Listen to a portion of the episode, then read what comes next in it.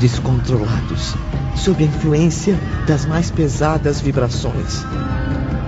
Foi quando toda a energia, toda a caridade dos seus guardiães entraram em ação. Impunham silêncio às nossas emoções, repelindo as alucinações com veemência. Ao mesmo tempo, dominavam com seus fluidos as exaltações daquelas lembranças até a lucidez se estabelecer novamente. Voltamos assim ao Vale Sinistro, integrando as caravanas de socorro. Ali, chorando sobre nossa mesma desgraça, pudemos auxiliar espíritos na mesma situação que conhecíamos tão bem. E Epaminondas a todo momento os instruía. Examinem a todos com cuidado. Vejam se estão em condições de se alçarem ao Instituto Maria de Nazaré. Falamos a eles piedosamente, encorajando-os confortando-os. Mas não somos compreendidos. Façamos anonimamente, irmão Epaminondas. Agora você sabe, Camilo, que também foi no passado bondosamente assistido por outros espíritos a serviço do bem, sem que, em suas precárias condições, sequer suspeitasse.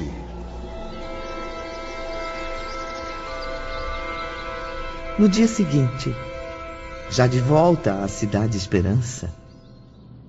Visto que já alcançaram um certo conhecimento, deverão apresentar o que realmente absorveram. Pontos construídos por vocês próprios, exemplos em teses que poderão servir aos institutos terrenos. Forneceu-nos para isso álbuns belíssimos, cadernos e livros cintilantes como flocos de estrelas. Tinham acesso até mesmo a aparelhos sofisticados, para que também aprendessem a projetar os exemplos que criaram. Daí surgiu a ideia das minhas novelas, a ansiedade de ditar novas obras aos médiums da Terra. Durante as aulas práticas, existia permissão para isso, sempre que um ou outro trabalho criado pelos aprendizes, conseguisse a aprovação dos superiores. Daí também o sacrifício de tentarmos, durante cerca de 30 anos, escrever algo que testemunhasse a Deus o nosso reconhecimento. E que também relatasse aos suicidas o que o além lhes reservava. Estou confuso, professor Epaminondas. Não possuo o dom da escrita, como o amigo Camilo Botelho? Como farei para transmitir claramente o que aprendi? Ah, boa pergunta, meu caro João. Para tal compromisso, não haverá necessidade de serem escritores. O aprendizado que recebem aqui tende a educar, acima de tudo, o seu sentimento, equilibrando o seu raciocínio. Esses estudos exigiam muita aplicação. Mesmo assim, a cada dia, as matérias tornavam-se mais entusiasmantes. Até onde nossas forças mentais permitiram, estudamos detalhadamente várias disciplinas: Gênese planetária e pré-história, evolução do ser, imortalidade da alma, tríplice natureza humana, faculdades da alma, reencarnação, medicina psíquica, magnetismo transcendental, moral cristã e psicologia. Porém, não se esqueçam de que as aulas do Evangelho do Cristo devem prevalecer sobre todas as outras. Certamente, irmão Epaminondas. Até porque tais estudos têm correlação direta com as demais disciplinas. E isso nos estimula a compreender melhor, venerar a personalidade de Jesus. Agora passamos a distinguir, mais do que nunca, o Filho de Deus como chefe supremo da iniciação espiritual. Em todos os livros que consultamos buscando explicações na ciência, nos deparamos com lições, atos e exemplos do grande Mestre Jesus. Sim, meus caros alunos. Ele é o padrão máximo de sabedoria e da verdade de Deus. O modelo irresistível, a bússola que nos convida a seguir o caminho certo sem os desvios das paixões mundanas.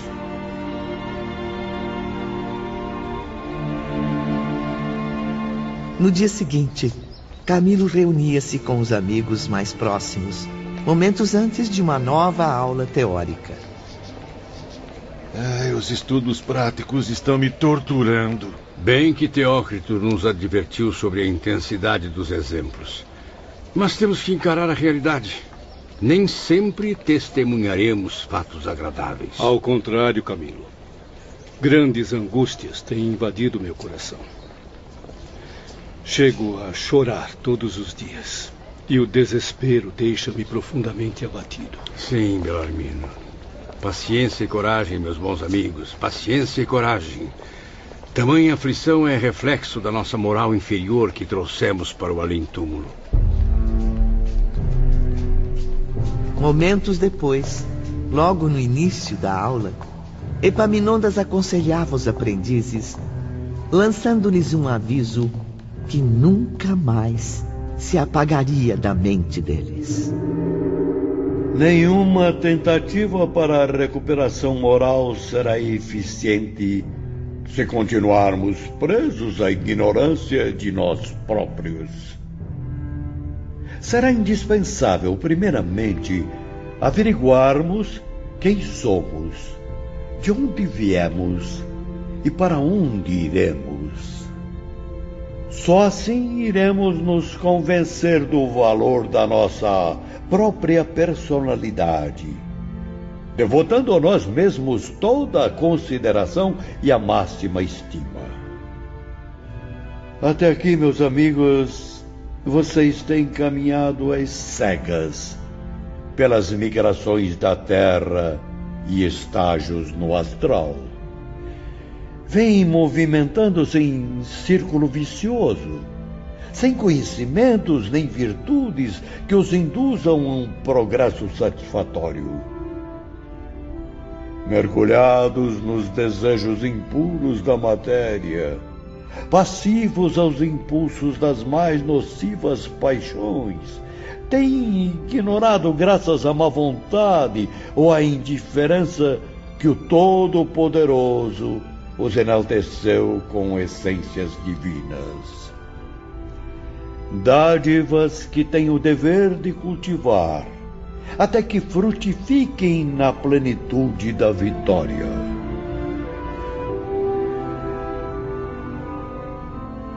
Os alunos estavam concentrados, tensos, até mesmo temerosos com as palavras do nobre instrutor. Após breve silêncio, Epaminondas apontou para um dos penitentes que estavam mais próximos nas arquibancadas.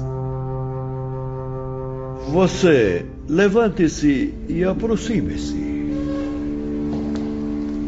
Determinou o acaso ou a própria clarividência do professor que a escolha atingisse nosso companheiro de grupo, um brasileiro de origem romana, natural do interior do estado de São Paulo. O rapaz havia se suicidado ainda jovem, aos 37 anos, julgando possível escapar à vergonha da prisão bem como a ameaça de um câncer na garganta. Um mal-estar repentino avisava-nos de que algo muito grave nos atingiria. Quisemos fugir, Ivone, livrar-nos daquela responsabilidade. Tivemos a intuição de que iriam ocorrer coisas inevitáveis que marcariam uma nova era em nossos destinos. E sentimos medo, muito medo. O seu nome, por favor. Epaminondas de Vigo apareceu aos alunos então como o juiz inflexível que os julgaria. O algoz que os arrastaria ao tribunal da própria consciência. Recordamos imediatamente Aníbal, com seu jeito simples de nos lecionar os ideais cristãos. Oh, Jesus Cristo, nosso verdadeiro Mestre e Salvador. Só a Ele conseguíamos recorrer naquele momento.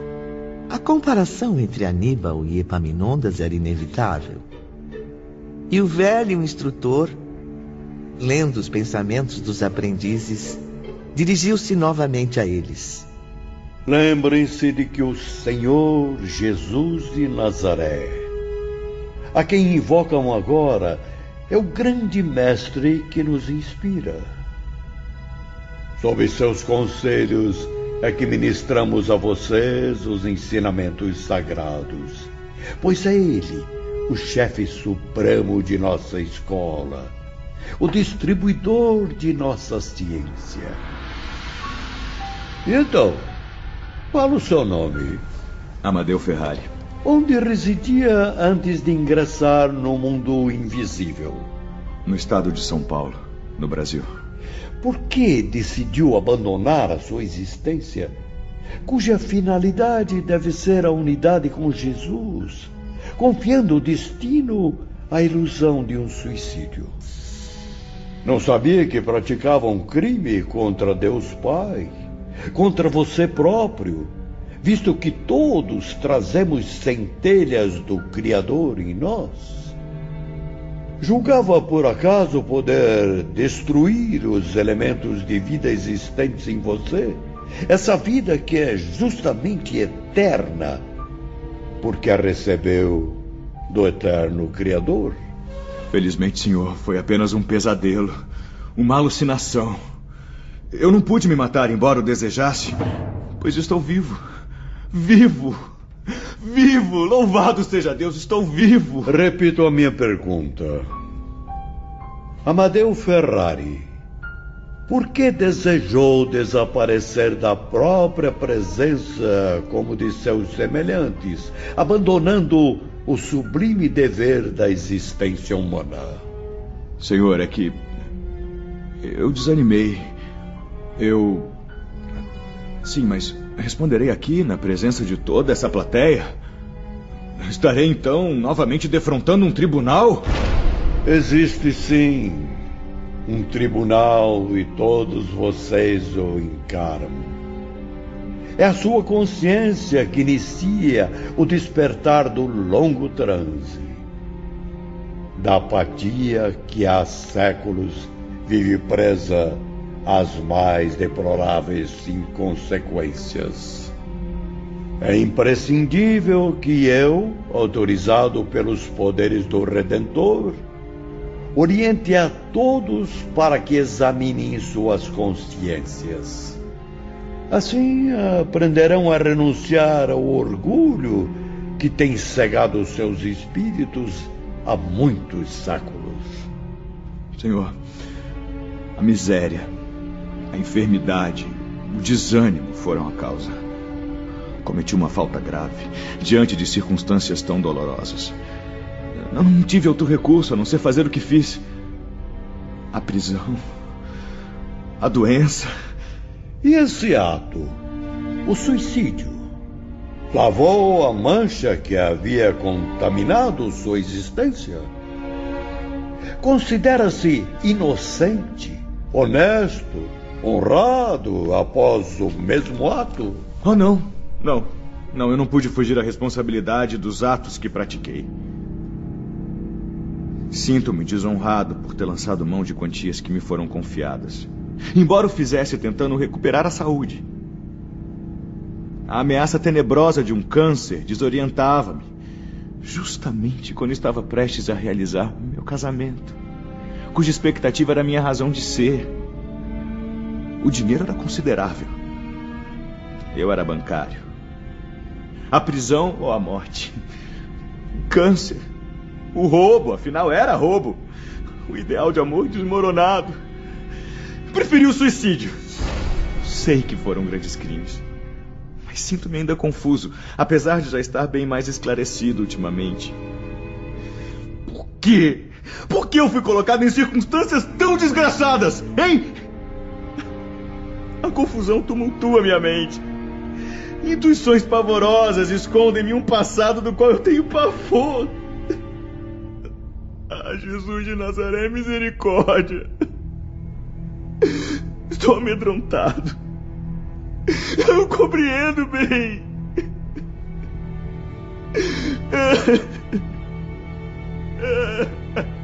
Os irá compreender, Amadeu Ferrari. É imprescindível que o compreenda. Assistentes, preparem-no.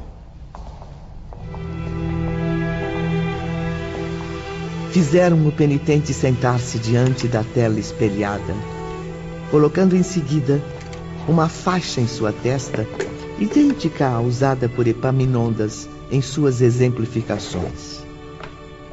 Pairava no ambiente uma sincera emoção religiosa. Sentíamos que um sacrossanto mistério iria desvendar-se.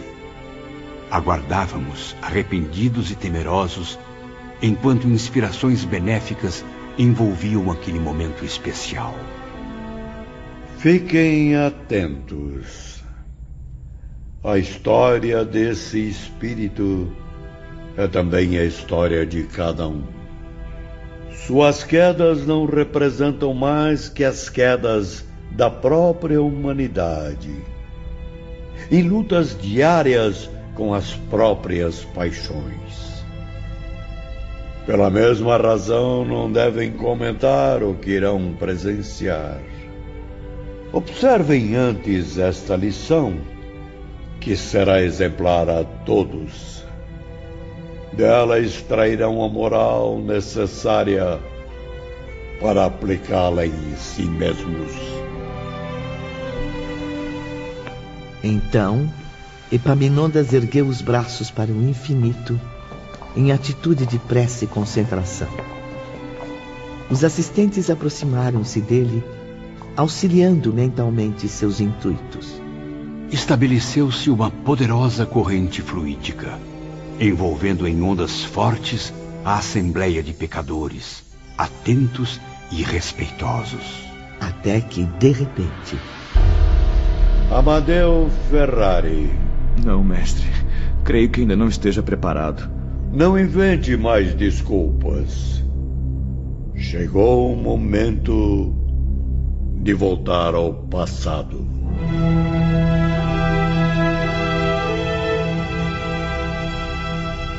Um minucioso exame de consciência passou a resgatar os feitos de suas antigas migrações terrenas. Compreenderá assim, Amadeu, a razão das circunstâncias dolorosas em que vive neste momento. Circunstâncias com as quais não se conformou e, para resolvê-las, comprometeu-se ainda mais com o suicídio. Retornando ao princípio, passando do suicídio para o início da existência, eis que Amadeus surgia em condições bem diferentes.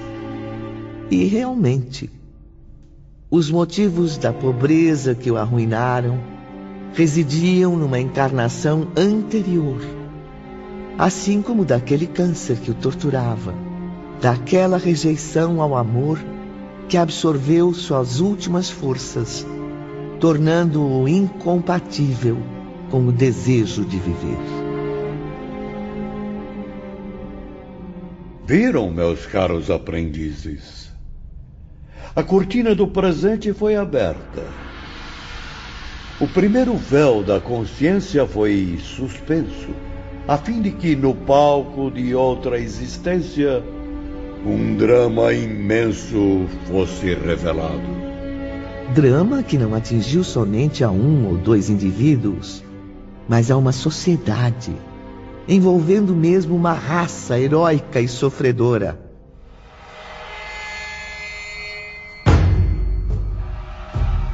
Amadeu Ferrari apareceu-nos descrito por sua própria mente no ano de 1840, como traficante de escravos negros de Angola para o Brasil. Era então de nacionalidade portuguesa, e daí nossa afinidade com ele. Em repetidas viagens, enriquecia no comércio impiedoso. Amadeu foi um homem extremamente ambicioso. Não media esforços para retornar milionário à metrópole, impondo incontáveis martírios aos miseráveis. Pobres criaturas que arrecadava para escravizar, vendendo-as a outros criminosos. Observem bem este triste exemplo de crueldade. Vejam como Amadeu, em vida passada, satisfazia-se dos maus tratos aos negros, ordenando chicoteá-los pela razão mais insignificante, ou mesmo por nenhum motivo. Comovidos, pudemos contemplar através da incrível tela espelhada os castigos impostos àqueles seres indefesos.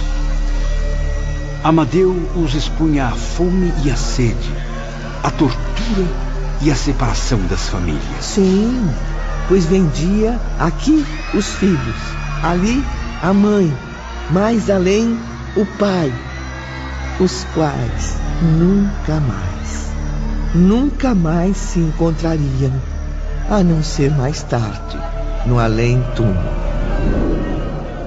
E muitos desses desgraçados morriam, Ivone, vítimas da nostalgia, da saudade dos seres amados. Os espíritos aprendizes acompanhavam a tudo impressionados. Viram Amadeu em sua grandiosa fazenda violentar uma jovem escrava negra mal saída da infância. A pobre moça procurando encobrir na morte a vergonha que a angustiava, cometeu suicídio. Seu desventurado pai, num momento de supremo desespero, diante do cadáver da filha, acusou Amadeu pelo suicídio da jovem. É verdade, meus alunos. Seus olhos não mentem. Observem agora exatamente o que Amadeu fez. Ordenou que seus violentos capatazes queimassem a língua do belo escravo a ferro em brasa, até vê-lo desmaiar nas convulsões da agonia. Enquanto Camilo e seus companheiros comoviam-se, Amadeu debatia-se violentamente dominado por convulsões indescritíveis. Meu Deus! Como eu pude fazer isso? Quanta maldade! Quantos defeitos eu tenho, ó Pai! Piedade, Senhor! Piedade! Dor e arrependimento inundaram o coração do condenado, que repetia na presença da numerosa assembleia a súplica que deu origem à sua existência reparadora. Desgraçado e miserável que sou. Ó oh, Todo-Poderoso, deixe que eu volte ainda uma vez à qualidade humana e veja minha própria língua, a boca e a garganta desaparecerem sob qualquer malefício. Que estes órgãos experimentem a mesma desgraça sofrida pelo desventurado escravo.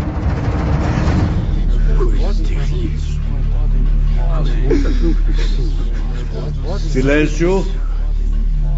Silêncio. Concentrem-se. Amadeu ainda tem mais a dizer. Dai-me a miséria, meu Deus! Que eu sofra o suplício da fome, da sede, e que eu nem mesmo possa falar a fim de me queixar. Que de mim todos se afastem com nojo, deixando-me sozinho com a própria humilhação. Está certo.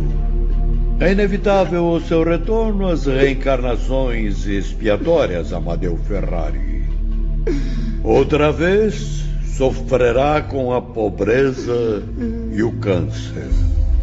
Agravados agora com os males acumulados pelo suicídio. Obrigado, irmão Epaminondas. Graças a Deus. Louvada seja Maria de Nazaré.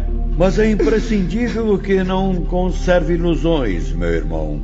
Mais de uma encarnação reparadora será necessária para resgatar os crimes que acabamos de recordar.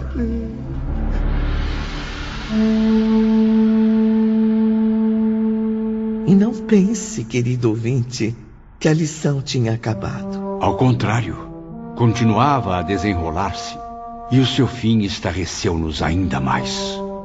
Retornando à triste história apresentada em cenas vivas aos espíritos aprendizes. Muitos anos se passaram.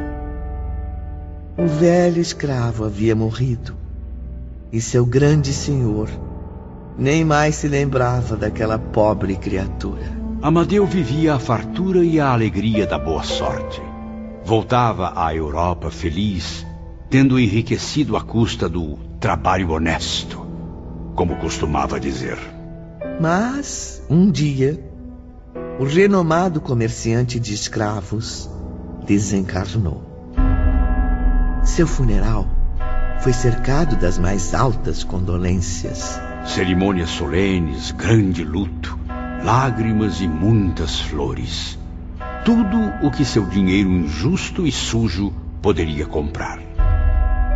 Porém, como a tela magnética nos revela agora, eis que Amadeus se apresentou ao além-túmulo. Observem, ele está se debatendo, perdido em pleno sertão africano atacado por uma hedionda falange de fantasmas. As cenas eram terríveis. Sedentos de vingança, os espíritos vinham pedir-lhe explicações sobre os compatriotas que havia escravizado. Eram os pais que haviam perdido os filhos. Eram as mães que foram separadas dos pequeninos, os quais ele raptou e vendeu como simples mercadoria. Eram as filhas difamadas e sacrificadas longe da família. Enfim, eram todos que conheceram o castigo impiedoso do carrasco a que serviram. E todos lhe pediam contas dos martírios que sofreram. Então, aprisionaram seu espírito no seio das florestas tenebrosas e o torturaram. Façam isso comigo!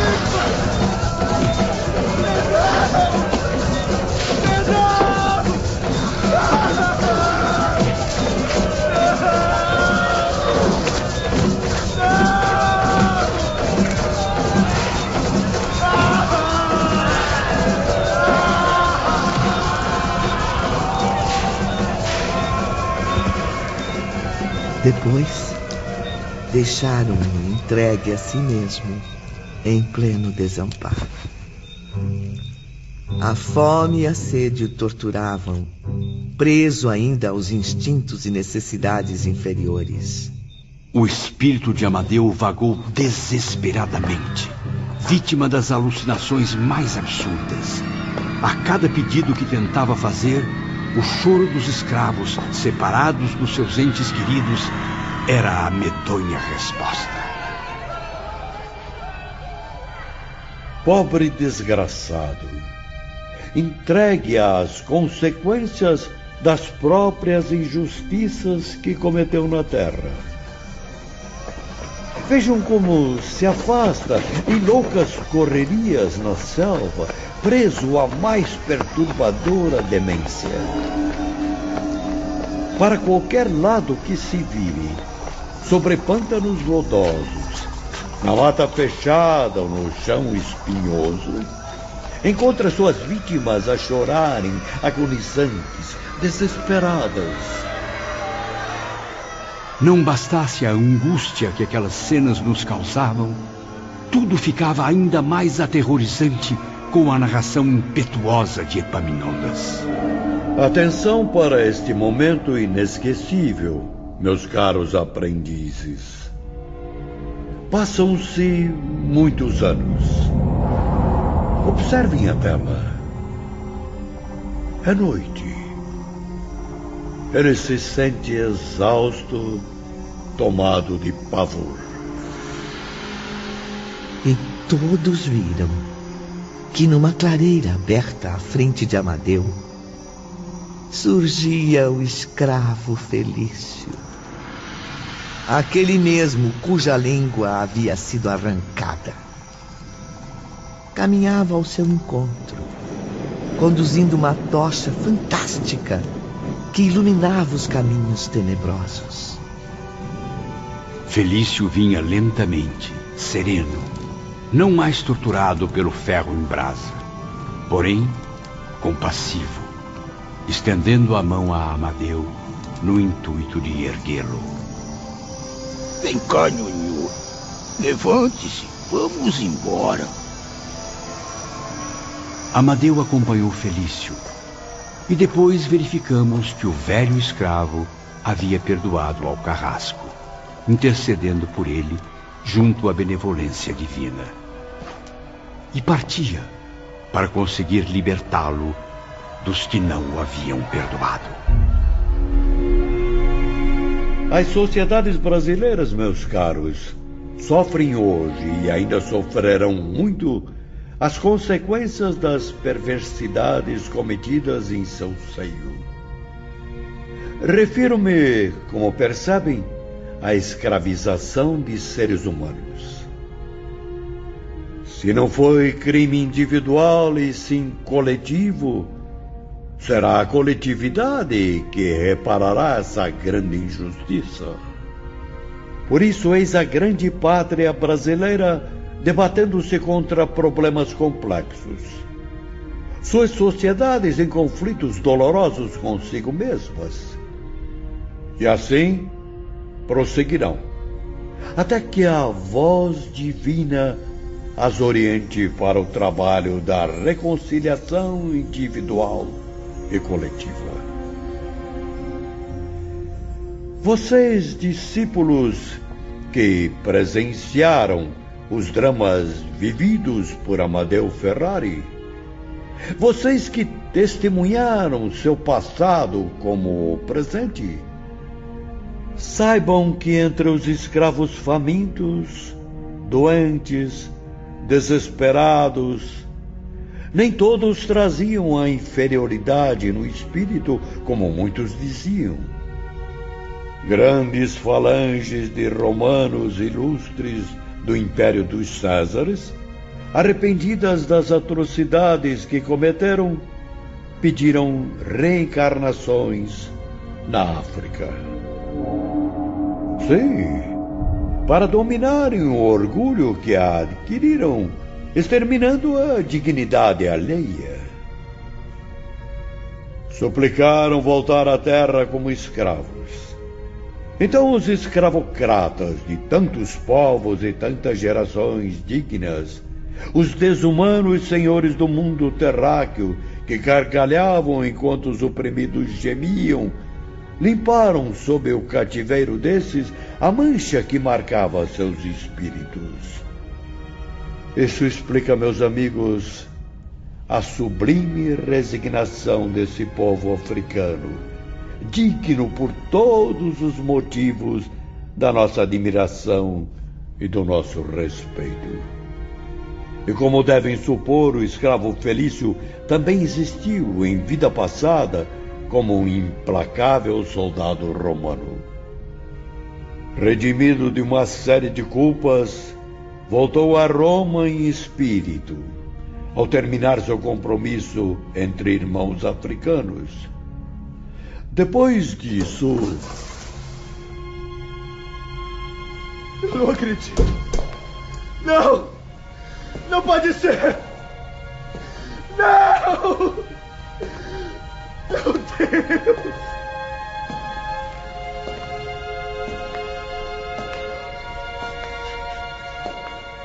Profundamente surpreendido, Amadeu Ferrari caía de joelhos.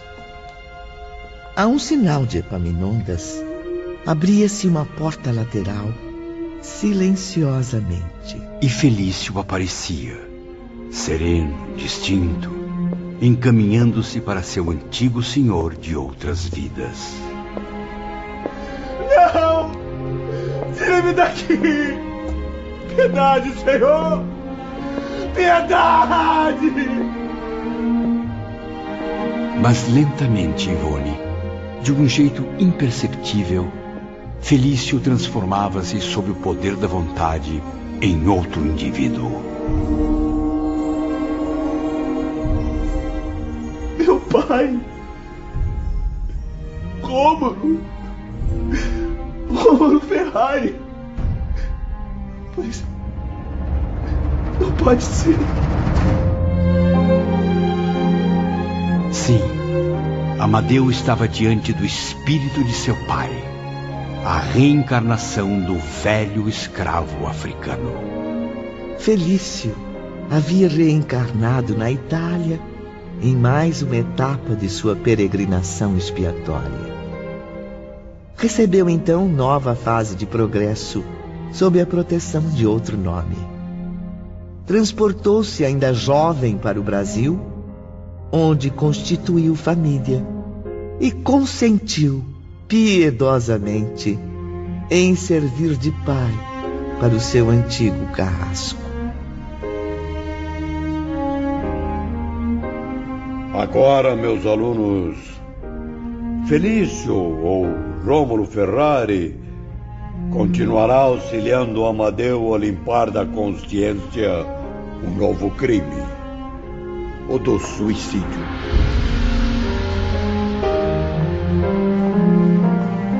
Pensativos e silenciosos, os aprendizes deixavam o santuário, onde mais um sublime mistério lhes havia sido desvendado. Nas profundezas daquelas almas repercutia a mesma e comovente impressão. Oh Deus de misericórdia, seja bendito por nos ter concedido a lei da reencarnação.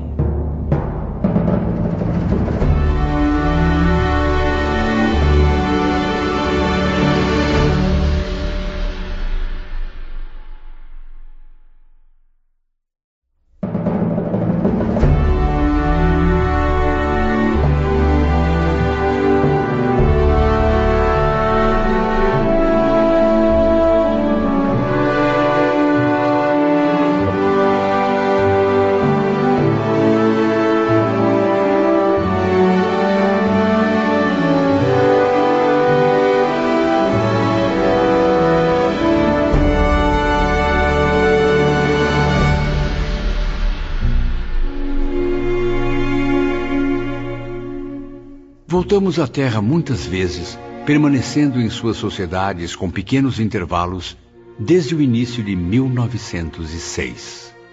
Múltiplos deveres nos chamavam ali. Assim foi que, sob os cuidados de Aníbal e a nobre assistência de Suryaoma, os aprendizes estenderam os trabalhos beneficentes, multiplicando esforços para servir aos corações sofredores. Servimos nos postos de emergência, como no Hospital Maria de Nazaré e suas filiais.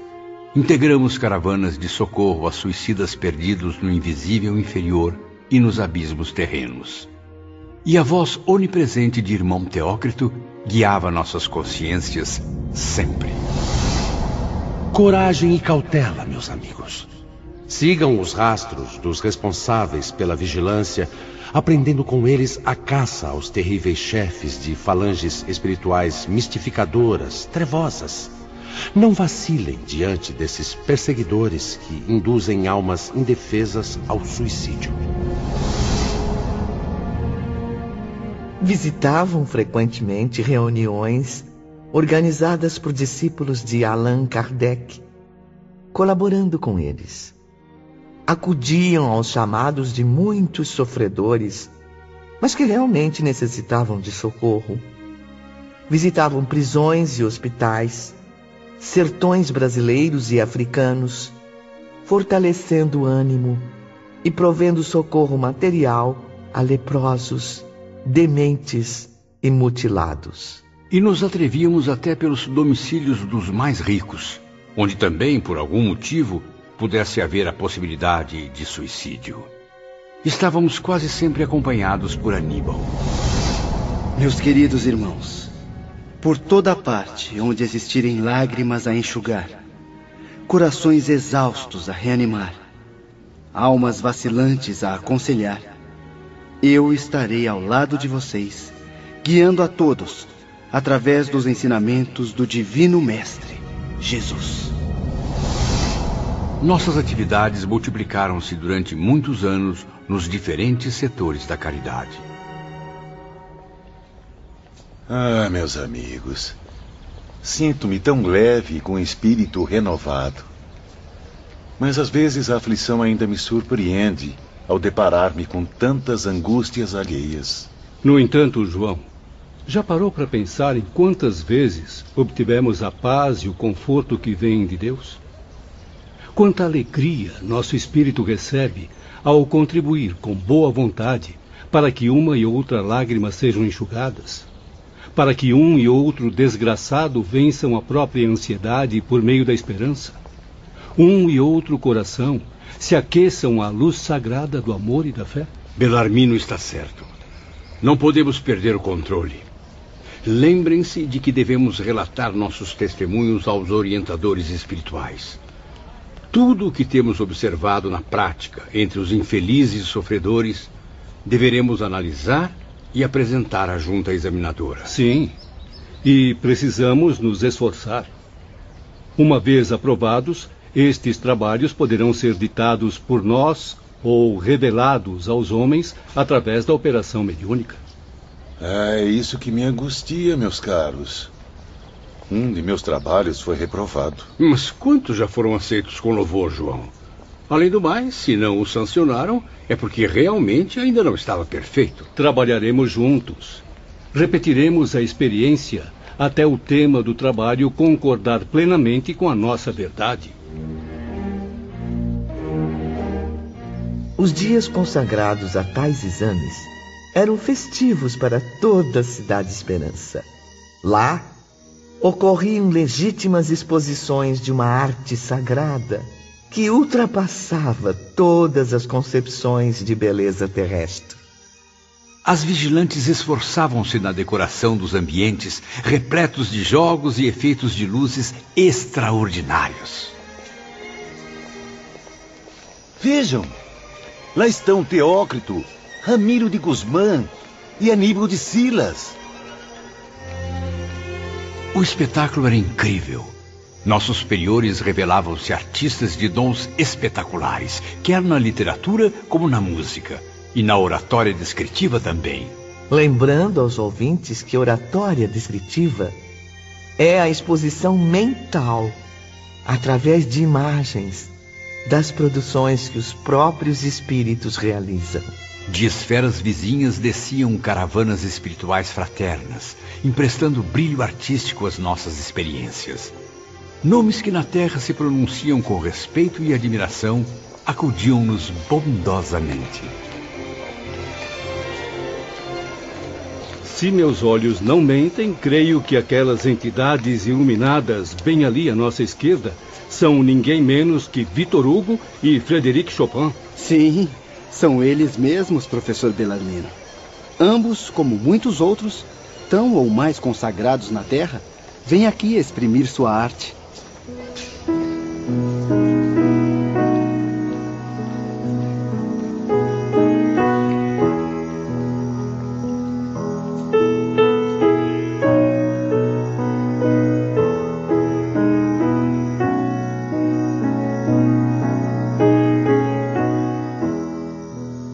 Aprendizes tiveram assim a ocasião de ouvir o grande compositor, sempre consagrando à arte ou à literatura as suas melhores energias mentais.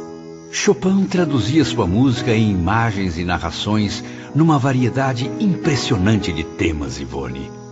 Por sua vez, o genial Vitor Hugo também nos oferecia belíssimas lições. Suas fantásticas criações literárias eram revistas de maneira surpreendente por ele próprio. A esfera terrestre ainda não esqueceu o poder criador desta mentalidade. E a Terra, Vitor Hugo ainda voltará, servindo-a com sua eterna missão artística, a bem daquele que é a suprema beleza, o divino Mestre Jesus. É maravilhoso, irmão Teócrito. É o pensamento do grande Hugo animado pela ação da realidade. Nunca imaginei conhecer tão profundamente as nuances das suas vibrações emotivas. Aqui no mundo invisível, Camilo, os mais nobres artistas terrenos também se inspiram nos assuntos espirituais. Isso equivale a dizer que também colaboram na obra de sua reeducação. Ramiro me disse que a genialidade de Vitor Hugo se confirma na Terra há muitos séculos, partindo da Grécia para a Itália e a França, sempre deixando um rastro luminoso de arte e de cultura superiores. Pois é verdade, Belarmino. Seu espírito tem sido venerado por muitas gerações em várias épocas diferentes. Quanto a Frederic Chopin, alma insatisfeita, é somente agora compreendeu o inevitável. Somente com Jesus encontrará os ideais que a satisfarão. Suas migrações terrenas, quase sempre a serviço da arte, também foram várias. Uma delas até mesmo anterior à vinda de Jesus à Terra. Cultivando as belas letras como poeta inesquecível, viveu em pleno império da força na Roma dos Césares. Mas e quanto a vocês, meus irmãos? Deixemos um pouco o campo das artes e falemos sobre os ensaios que deverão apresentar. É, devo admitir que estou um tanto inseguro.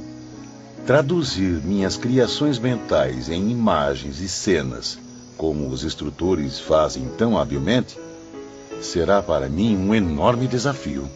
Fique tranquilo, João. Para isso contarão com o auxílio dos nossos técnicos, uma equipe de cientistas brilhantes. Alguns médiums de nossa confiança também serão atraídos para esses encontros sob a tutela de seus anjos guardiães. Servirá de estímulo ao trabalho a que se comprometeram quando reencarnaram, o de serem intérpretes do mundo invisível. Isso nos deixa muito entusiasmados, irmão Teócrito. Provavelmente facilitará a tarefa de informarmos aos homens as nossas novidades. Camila e seus companheiros não contavam, porém, com um desconcertante empecilho. O pouco desejo existente no coração dos médiuns de se ativarem em torno dos ideais cristãos. Ideais que julgam defender, embora permaneçam incapazes de renunciar, avessos aos altos estudos necessários à sua evolução, descomprometidos com a boa vontade. E era Teócrito quem novamente nos esclarecia. Os médiums, uma vez dotados de faculdades tão poderosas, jamais deveriam estar em desarmonia consigo próprios, muito menos com as esferas iluminadas. Boa parte deles traduz efeitos mentais, conceitos pessoais, convencidos de que interpretam o pensamento dos espíritos. Mera ilusão, meus caros. A verdade afirma que nada fizeram para merecer o alto mandato, nem mesmo a moralização da própria mente. Ai, quanto desgosto isso traz aos nossos corações, meus queridos alunos. E não apenas a nós, mas a todos que se interessam pelo bem da humanidade no além-túmulo. É doloroso observar a desatenção dos médios em geral, seu desinteresse em se livrar dos atrativos materiais dos quais o bom pastor ainda não conseguiu desprendê-los. Eles mesmos, os médiums, infelizmente dificultam a ação dos espíritos instrutores. Muitos, excelentes em suas disposições físico-psíquicas, resvalam para a improdutividade enquanto se acumula ao serviço do Senhor por falta de bons operários terrestres. E a humanidade, meus filhos, envolve-se nas trevas, em pleno século das luzes, prosseguindo desorientada à falta do pão espiritual, faminta da luz do conhecimento. Um daqueles dias festivos foi liberado às visitações. Na véspera, porém, os aprendizes foram chamados ao gabinete de Ramiro de Guzmán. Boa tarde, meus amigos. Boa tarde. Boa tarde. Amanhã será um dia importante para os senhores. Por isso mesmo devo prevenir a todos. os internos receberão visitas dos seus familiares desencarnados. Ah, mas que bom. Que boa notícia. Que boa notícia, é? é? Pena que tamanha alegria será apenas privilégio dos internos mais antigos. Paciência, Camilo, paciência. Esperemos. Um dia chegará também a nossa vez de revermos os nossos. Bondosas e prestativas, as senhoras vigilantes prepararam os parques para a grande recepção do dia seguinte. Rita e Doris acompanhavam os preparativos em companhia de Camilo. Quanta arte e talento possuem essas mulheres. São capazes de criar os recantos mais belos que já vi. Certamente, Camilo. São ambientes encantadores falam as recordações mais queridas da infância e da juventude. Quando as desesperanças da existência ainda não me haviam feito sorver o cálice das amarguras. Esqueça as amarguras, meu amigo Camilo. O momento é de alegria. Todos esses lugares serão oferecidos aos internos como agradáveis surpresas, a fim de receberem parentes e amigos desencarnados. Se reparar bem, verá que foram criados ao ar livre, espalhados pelos parques e jardins, à beira dos lagos e sobre as encostas das colinas. Estes recantos, porém, não se prolongam por muito tempo. Existem temporariamente, só enquanto durarem as necessidades de compreensão e conforto. Muitos traduzem o lar paterno, onde florescem as primeiras esperanças e realizações. Alguns, como este, lembram os cenários marcantes da afeição conjugal. Uma sala, uma varanda florida. Ao passo que outros mostram até paisagens da terra natal, uma ponte, um trecho da praia, uma alameda conhecida por onde muitos internos foram conduzidos pelos braços protetores de suas mães. No dia seguinte, logo pela manhã, fui surpreendido com um chamado de Teócrito. Bom dia, Camilo. Bom dia. Provavelmente não esteja esperando. Mas as melhores surpresas, tanto na terra quanto no invisível, muitas vezes são as que menos se esperam. E foi então, no próprio cenário que representava a casa onde nasci, que tive uma encantadora satisfação. Revi minha mãe querida, a qual ainda na infância havia visto morrer e sepultar. E beijei suas mãos carinhosamente, como no passado. Mas a surpresa de Camilo seria ainda maior. Deus Todo-Poderoso, não posso acreditar no que vejo. Papai, meu velho pai. Ah, que saudade! Quanta saudade! Perdoe-me, meu velho. Perdoe-me. Camilo ainda reviu a esposa, a qual já poderia ter reencontrado há muito tempo no invisível, caso não houvesse cometido suicídio. De todos eles recebi carinhosas advertências conselhos preciosos, testemunhos de afeto. E reparei que nenhum me pedia satisfações sobre o meu ato brutal.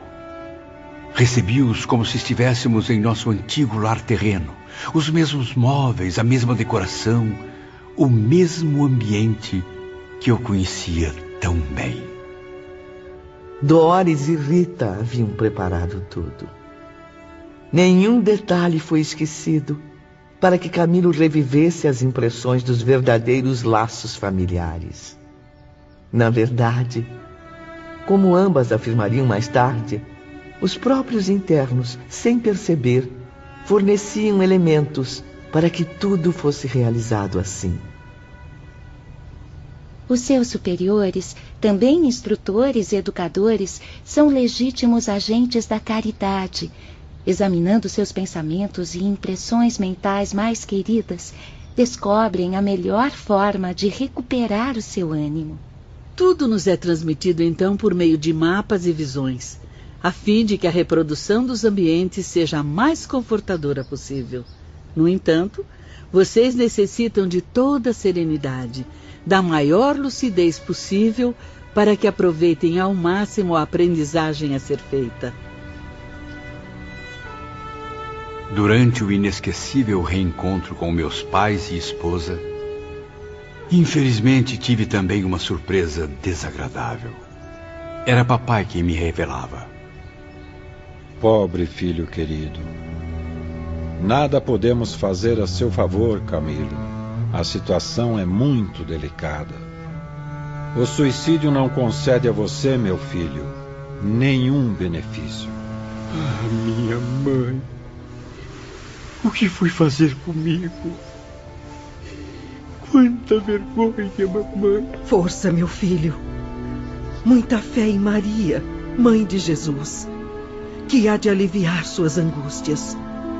Dias menos dolorosos virão para iluminar sua consciência.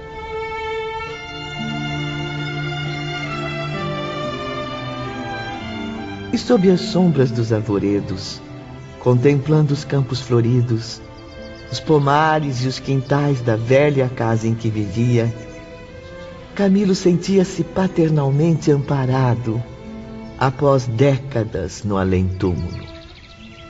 Embalado pela amorosa proteção de sua família terrena, demorava-se muitas vezes em agradáveis reuniões com muitos entes queridos que, como ele, já haviam falecido. Por sua vez, meus companheiros tinham os mesmos direitos. Ali não havia favores especiais nem predileções. Somente a rigorosa justiça divina, moldada nas leis de atração e afinidade.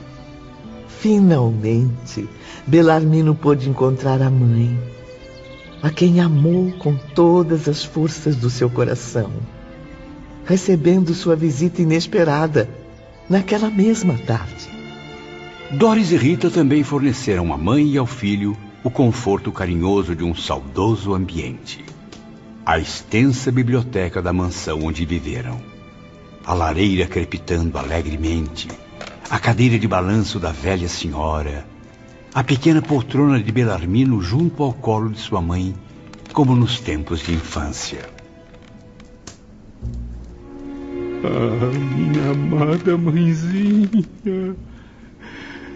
Como esperei por este dia. Belarmino, o meu único filho, o meu maior tesouro. Ai, quanta dor senti com a sua partida. Ainda mais ao saber que havia se suicidado. Isso afetou profundamente a minha saúde. Eu não pude resistir. Eu deixei o mundo material meio ano depois sem nunca me conformar com tamanha tragédia. Perdão, minha mãe. Eu errei. E errei em tudo.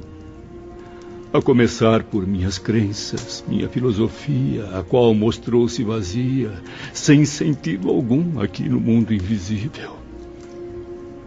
Vivi as mais angustiantes decepções depois que passei para a pátria espiritual julgando encontrar o esquecimento no ventre da natureza, deparei-me viva após a morte, viva e torturada por muitas mágoas, meu filho. Não possuía capacidades mentais e espirituais que pudessem me recomendar às regiões felizes ou confortadoras do invisível. Pobre mamãe. Quanto sofrimento fui causar à senhora. Eu procurei inutilmente por você nas regiões mais sombrias. Eu vaguei por ambientes aterrorizantes, molestada por infinitas confusões e trevas. Ainda estava sob os efeitos do orgulho e do egoísmo que marcaram a minha personalidade na Terra. Não diga isso, minha mãe. A senhora sempre foi e será uma grande mulher, uma pessoa maravilhosa. A confusão cresceu em minha mente. Passei a sentir arrependimento por haver renegado o amor a Deus, preferindo seguir radicalmente a ciência materialista. E agora percebo, meu filho, que também fui responsável pelo seu desastre. Mas como responsável?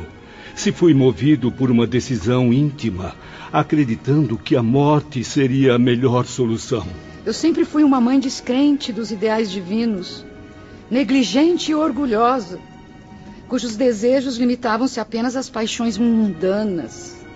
Acabei assim moldando a sua mente, com o mesmo vírus mental, com as convicções nocivas que nos arrastaram às quedas morais. Mas com o tempo, tornei-me mais lúcida e conformada. Graças às imposições da dor educadora. Trabalhei, lutei, sofri com resignação no espaço durante vários anos. Eu supliquei, converti a verdade existente na ideia de Deus e suas leis. Receber concessão para rever o meu filho querido. E finalmente recebi a dádiva misericordiosa do Ser Supremo, o qual agora reconheço com respeito e pesar.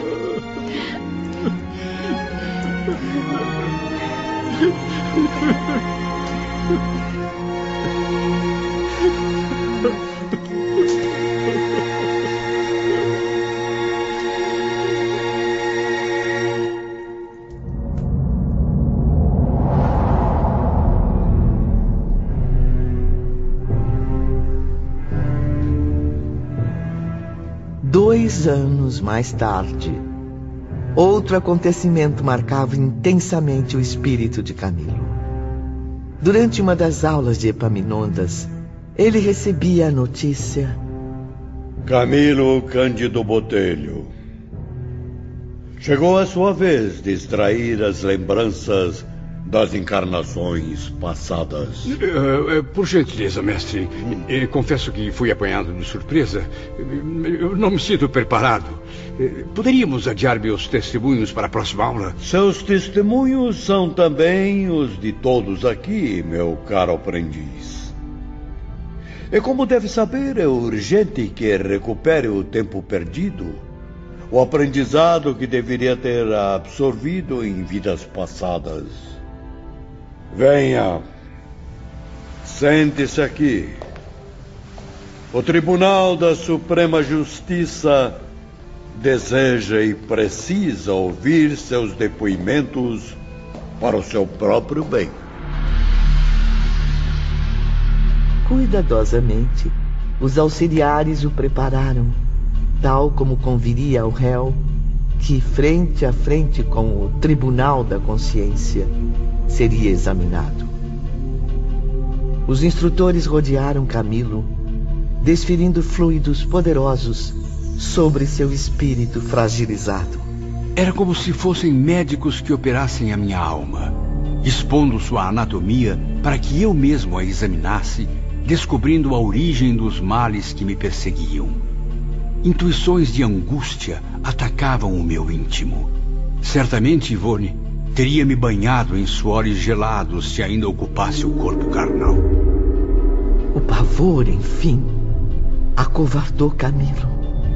E ele quis resistir, prevendo a vergonhosa situação que o esperava.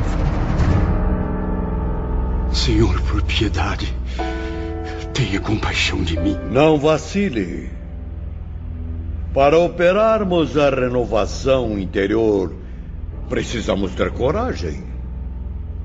Sem decisão, sem heroísmo, sem valor, não conseguiremos progredir.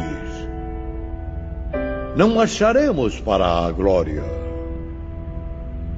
Lembre-se de que os covardes são punidos com a própria inferioridade, com a degradação de que se cercam. Seja forte, porque o Todo-Poderoso premia as almas valorosas com a satisfação da vitória. Epaminondas e sua equipe posicionaram-se em torno de Camilo, envolvendo-o em estranhos jatos de luz. Fraqueza invencível atacou meu cérebro. Logo depois passaram a surgir incríveis reproduções erguidas dos depósitos da alma. Aos poucos reanimava-se à minha presença toda a minha longa série de vidas planetárias. Tive a impressão magnífica de me encontrar diante do meu próprio eu, ou do meu duplo, se assim posso me expressar. Era como se à frente de um espelho, Camilo assistisse ao que ia surgindo na própria memória. Eu te ordeno, ó Espírito criado para a perfeição no seio divino. Volta ao ponto de partida. Estuda no livro que traz dentro de ti as lições que as experiências proporcionam. E aprende contigo mesmo o cumprimento do dever, o respeito à lei daquele que te criou. Planeja, pois, tu mesmo, os programas de resgates que te convém. Assim alcançarás a glória para alçar voos ao seio eterno de onde partiste. Lentamente, já não distinguia Epaminondas, sequer o conhecia, nem me recordava dos meus companheiros do instituto. No entanto, Camilo não adormeceu. Continuava lúcido e raciocinava, refletia, pensava, agia na posse absoluta de si mesmo. Perdia, porém, a lembrança do presente e mergulhava a consciência no passado. Então senti-me vivendo no ano 33 da era cristã. Eu, no entanto, não recordava simplesmente. Eu vivia essa época. Estava nela como realmente estive. Jerusalém passava por horas tumultuadas nessa manhã de sol quente. Encontrei-me possuído de alegria diabólica, indo e vindo pelas ruas repletas de forasteiros. Prestem atenção, meus alunos. Notem como o espírito de Camilo promove arruaças, espalha intrigas, boatos, incentivando desordens. Ele está agora no grande dia do Calvário. E sabe-se que um certo revolucionário de nome Jesus de Nazaré foi condenado à morte na cruz. Camilo era miserável, pobre e maldoso. Devia favores a muitos homens influentes de Jerusalém daquele tempo. Comia restos de suas mesas. Vestia-me dos trapos que me davam. Diante do tribunal, então, aplaudi frenético a figura repugnante de Barrabás, enquanto pedia a execução de Jesus. Sim, sentia prazer em assistir a tragédias, contemplar a desgraça de inocentes, aos quais desprezava, considerando-os covardes. E presenciar aquele jovem encantador, tão extraordinário quanto modesto, galgando pacientemente a ladeira sob a ardência do sol, com o madeiro pesado aos ombros, atingido pelos açoites dos soldados. Era um espetáculo que Camilo não poderia deixar de assistir. Contudo, revendo-se nesse passado, sua consciência passou a condená-lo, acusando-o violentamente. Oh, Jesus Nazareno, meu Salvador e meu Mestre! Não fui eu, Jesus! Não fui eu, não! Não! Eu estava louco! Eu estava louco! Não me reconheço mais como seu inimigo! Perdão! Perdão, Jesus! Perdão! Avante! Alma, criação divina! Prossegue sem desânimo. Da leitura que agora fazes em ti mesma, será preciso que saias convertida. Que passe a servir o Mestre Jesus, que ontem apedrejaste.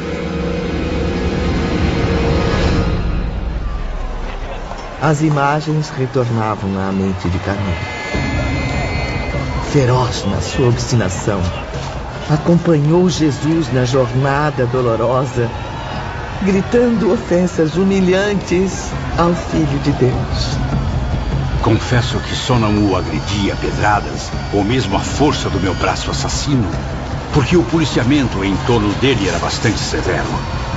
É que eu me sentia inferior em toda parte. Nutria inveja e ódio a tudo o que considerasse superior a mim. Era feio, asqueroso, desprezível. Faltava-me um braço. De meu coração destilava somente ouvi-los da maldade. Integrando o cortejo, passei a difamar a sua mãe sofredora e humilde. Já então a mesma Maria piedosa e consoladora.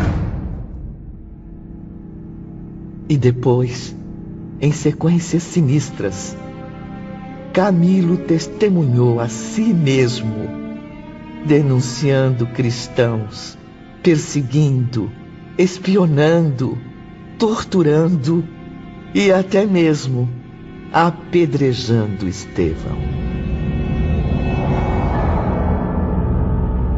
Reencarnações se sucederam através dos séculos. Eu pertencia às trevas. E durante o intervalo de uma existência à outra, meu prazer era permanecer nas camadas inferiores. Camilo recebeu convites reiterados para os trabalhos de regeneração como puderam ver, meus caros aprendizes. Mas se fez surdo, cego pela má vontade dos seus instintos inferiores. Mas através dos séculos, experimentei também grandes desgraças, meus amigos.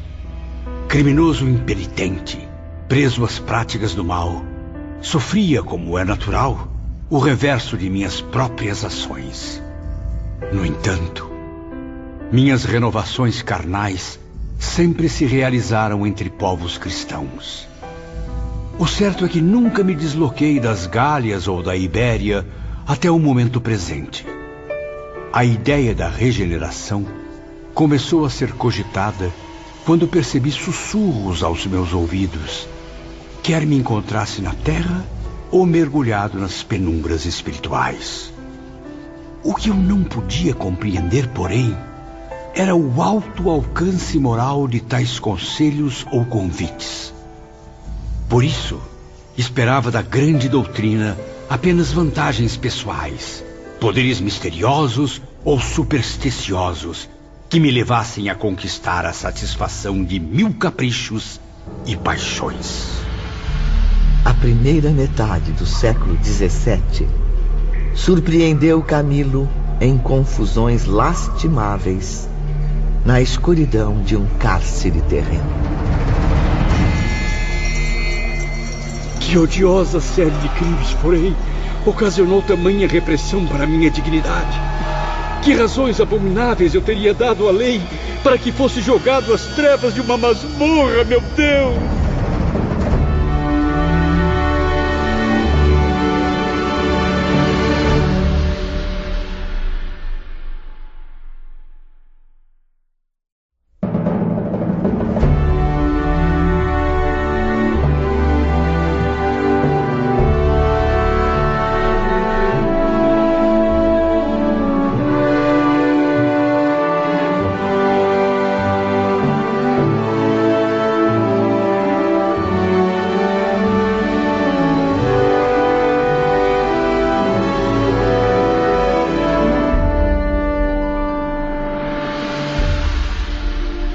Observado pelos instrutores e por centenas de aprendizes, Camilo prosseguia em suas recordações de vidas passadas.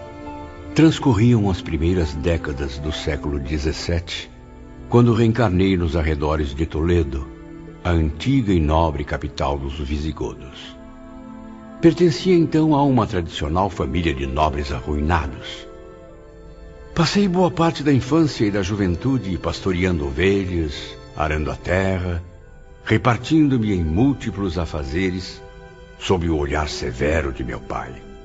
Camilo era um espírito ambicioso. Sonhava abandonar o campo, opor-se à autoridade paterna tornar-se um homem culto e útil, como os primos residentes em Madrid. Invejava os parentes ricos e poderosos, sentindo-me capaz dos mais pesados sacrifícios para atingir a mesma posição social. Revelei os planos à minha compreensiva mãe, que a princípio foi contra. Mesmo assim, por causa da minha insistência, intercedeu junto ao meu pai, pedindo permissão para minha partida. O pedido foi negado veementemente. E como percebem, isso valeu a Camilo muitos maus tratos, castigos inconcebíveis no coração paterno. A revolta passou a tomar conta de seu espírito, gerando uma obsessão irresistível. Então recorreu ao padre de sua comunidade, pondo-o a par do desejo de alfabetizar-se. O sacerdote atendeu-me com bondade e desprendimento, passando a ensinar-me tudo o que sabia. E como se tratava de um homem muito culto, aprendi as lições com entusiasmo. O Evangelho de Jesus, meu filho, deverá ser servido ao bem. Cria antes o teu lar. Educa teus filhos no respeito a Deus, no culto da justiça e no amor ao próximo.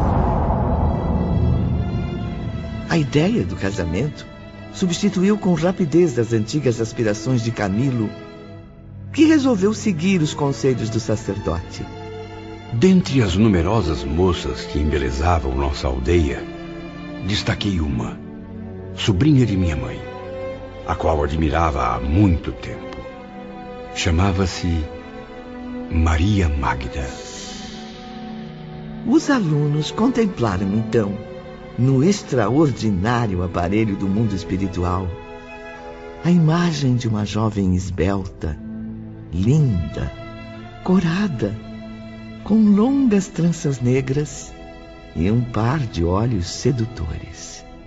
Passei a cortejá-la, movido por uma intensa paixão. Amei-a fervorosamente, depositando o meu destino em suas mãos. No início fui correspondido. Mas nem tudo correu como desejava. Maria Magda, com quem secretamente planejava casar-me, no mês seguinte trocou-me por um jovem espanhol primo de meu pai.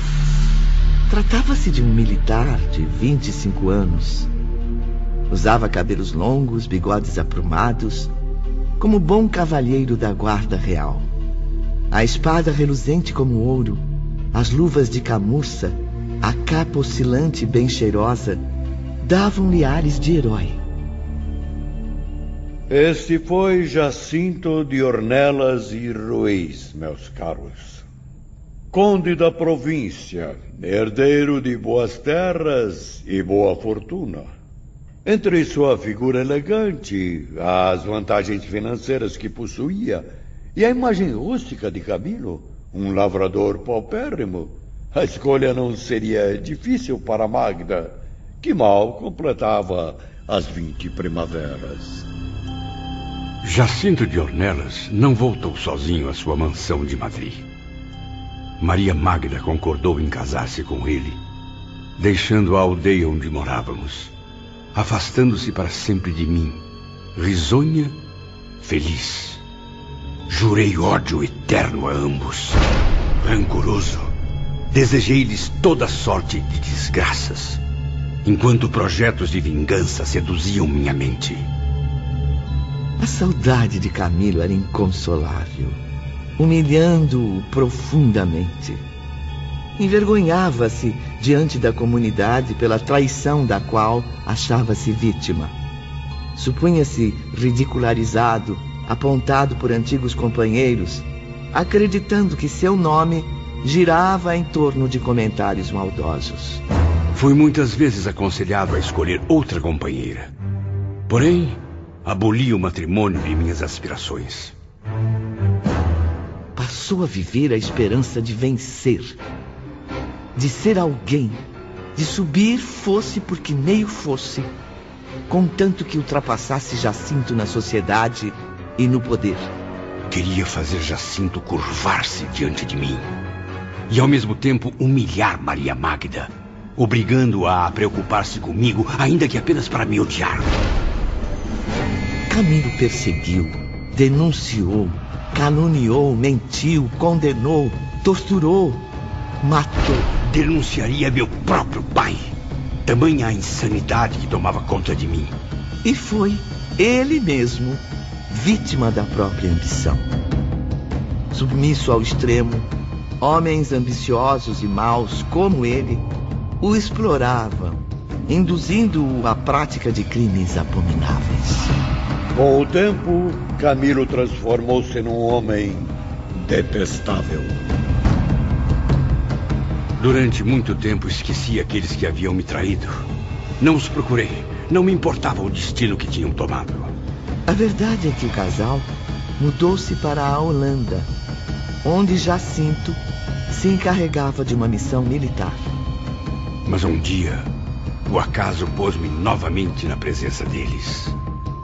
Quinze anos depois, os deveres profissionais que o tinham afastado da Espanha agora o faziam retornar.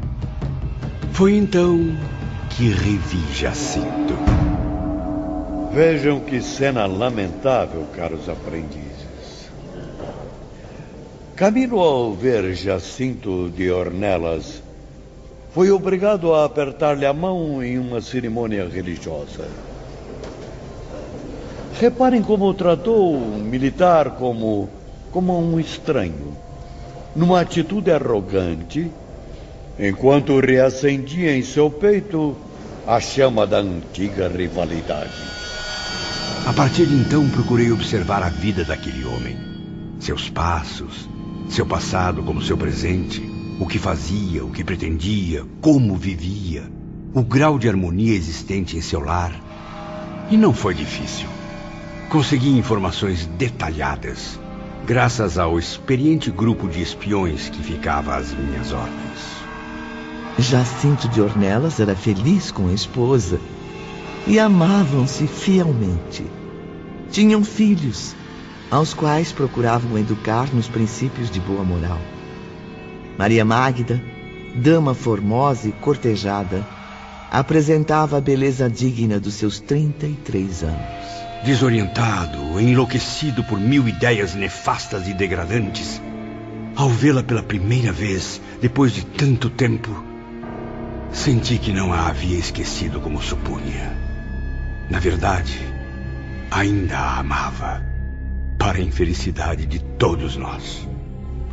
A antiga paixão retornou ainda mais ardente desde que começou a revê-la todas as semanas. Decidi cativá-la aos poucos. Passei a visitar Maria Magda oferecendo-lhe serviços e desfazendo-me em delicadezas. Porém, nada consegui. Mesmo após várias visitas, brotava de novo em meu peito o delírio sentimental, o ódio do amor não correspondido. Tentou conquistá-la suavemente, com atitudes servis, apaixonadas, até mesmo humilhantes. Magda, porém, resistia a tudo com dignidade, provando absoluto desinteresse. Mas Camilo não desistia. Prestem atenção agora ao que disse a pobre Maria Magda em um de seus inúmeros encontros. Pense bem. Posso garantir à sua família muitas vantagens sociais. Sou um homem muito poderoso. Não imagina a força que tenho no mundo todo. E prometo dividir tudo com a senhora. Pense na quantidade de favores que poderei prestar. Acredite, saberia proteger a senhora contra as repressões da lei. Basta corresponder ao meu amor verdadeiro a minha paixão contida desde os tempos da infância. Não, de jeito nenhum. Sou fiel a meu marido. Jamais irei traí-lo. Retire-se. Saia já de minha casa.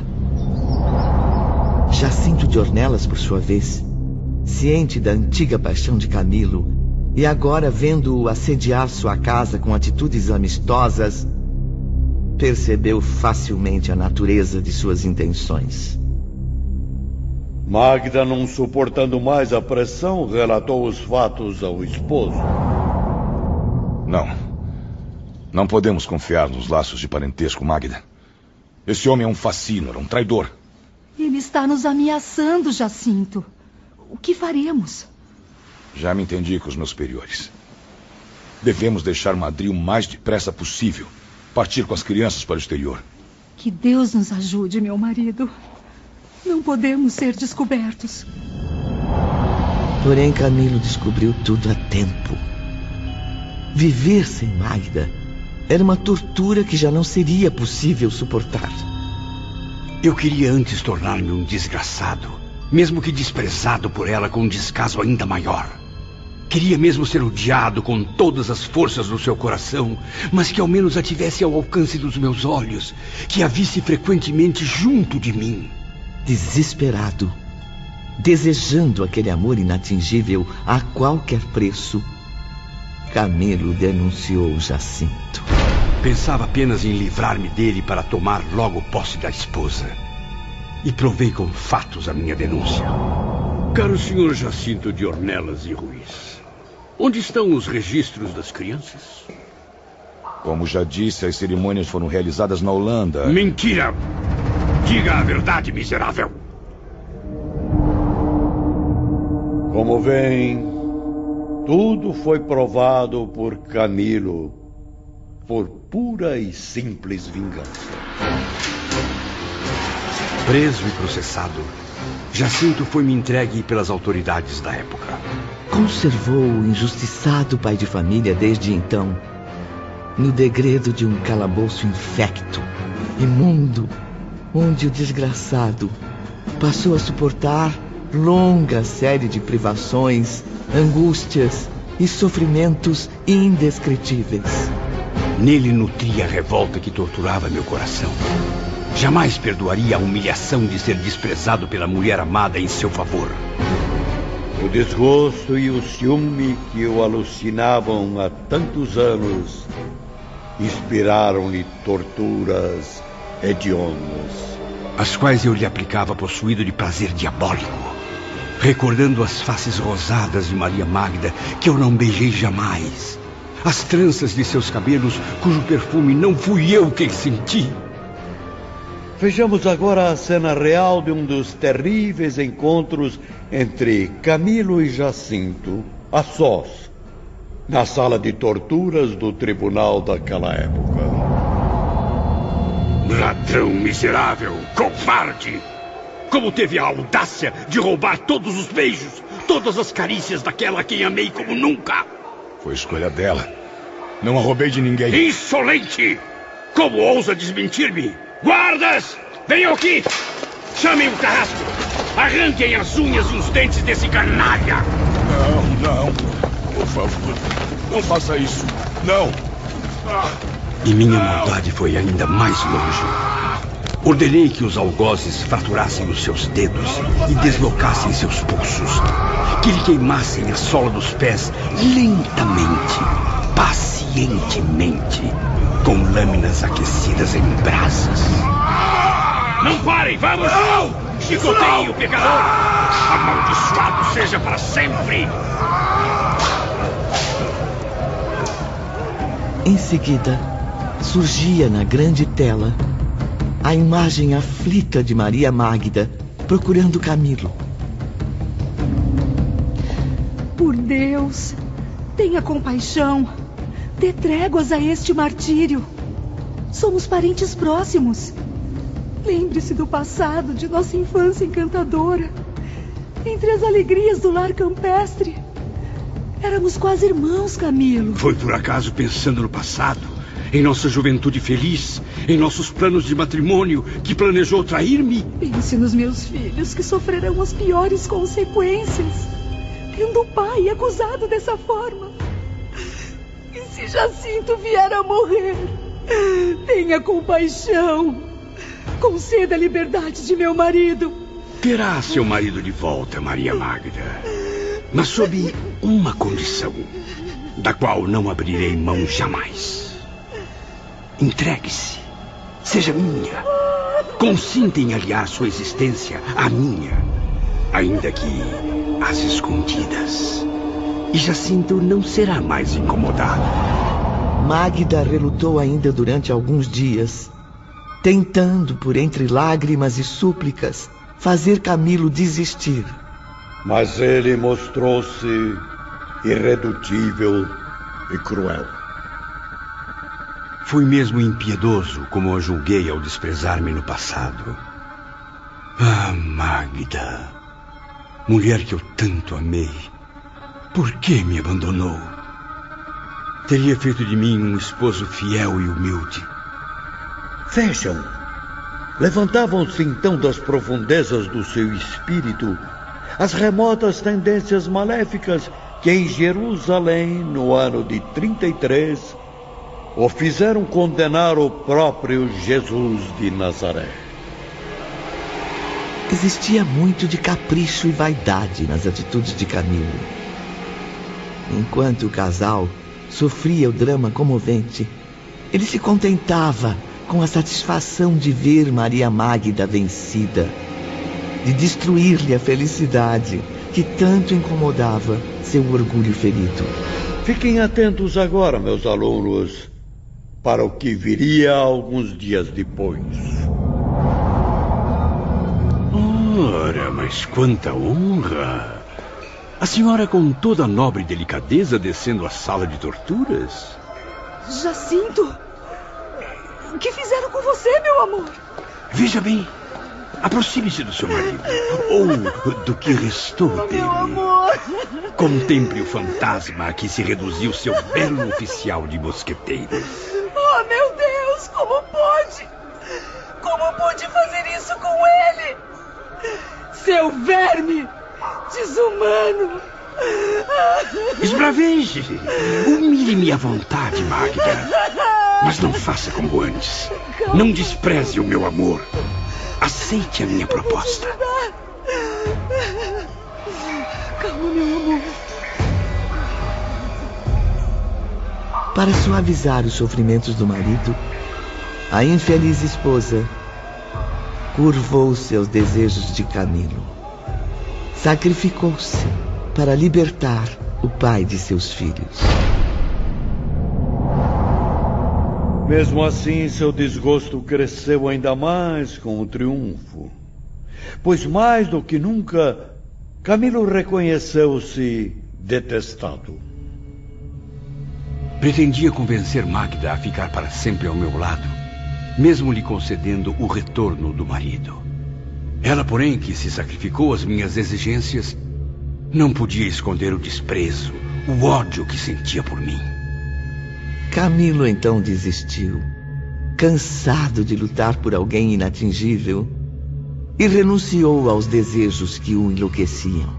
Mas ainda assim, uma sinistra vingança surgiu em minha mente. E essa vingança daria origem às desgraças que há três séculos perseguem meu espírito.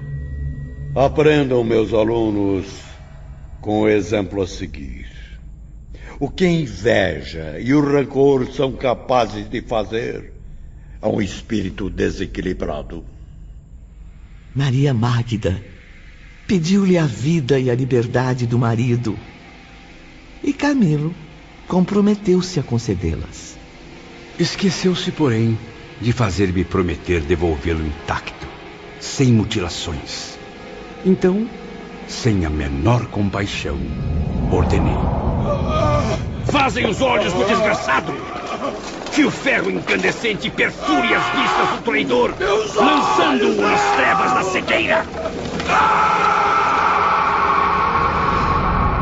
O que este espírito não percebia, porém, é que existe um Deus todo-poderoso a contemplar do alto da sua justiça aquele ato abominável. Um crime que Camilo arquivou na consciência e que haveria de reparar através dos séculos. Ah, ainda hoje, trezentos anos depois, não consigo esquecer-me do olhar de Magda ao rever o marido. No pátio da prisão, ao receber o pobre companheiro desacordado, ela pôde constatar toda a extensão da minha perversidade. Meu amor, o que fizeram com seus olhos? Eu vou te ajudar. Por que tanta maldade nesse mundo? Por quê? Concedi-lhe a vida e a liberdade do homem amado, senhora. Tal como constava em nosso acordo. Não poderá negar a minha generosidade. Afinal, podendo matá-lo, devolvo Jacinto agora aos seus braços. Maria Magda, porém, continuaria galgando um calvário áspero e agitado, inevitável para aquela desventurada existência. Acompanhem as cenas, meus caros aprendizes. Jacinto de Ornelas e Ruiz, inconformado com a situação deplorável, tomou uma triste decisão. Minha amada, não desejo tornar-me um estorvo à sua vida. És agora chefe do lar. Pois sou agora um homem tão inútil quanto desesperançado. Pobre Magda. Desdobra-se em atividades heróicas, sozinha a criar nossos filhos. Abandonada pelos amigos e mesmo assim, ainda conserva a força e a fé intactas. Sinto não poder oferecer a ti e às crianças proteção contra a perseguição de pessoas más, muito menos o amor de um pai que zela pelos seus. Portanto, para nada mais sirvo nesta casa. Adeus, minha querida. Quem sabe um dia ainda nos veremos novamente. De seu eterno apaixonado, Jacinto. Esta foi a carta deixada por Jacinto de Ornelas à esposa. Ele suicidou-se dois meses depois de obter a liberdade, auxiliado no gesto sinistro pelo filho mais jovem. O menino, na inocência dos seus cinco anos de idade, entregou ao pai, a pedido dele, o punhal que serviu de instrumento para o suicídio. Maria Magda retornou à aldeia natal com os filhos, desolada e infeliz. Nunca mais, Ivone, até o momento em que escrevo estas páginas de memórias de um suicida, nunca mais pude vê-la ou obter notícias dela. E já se passaram três séculos. Ah, meu Deus! Três longos séculos.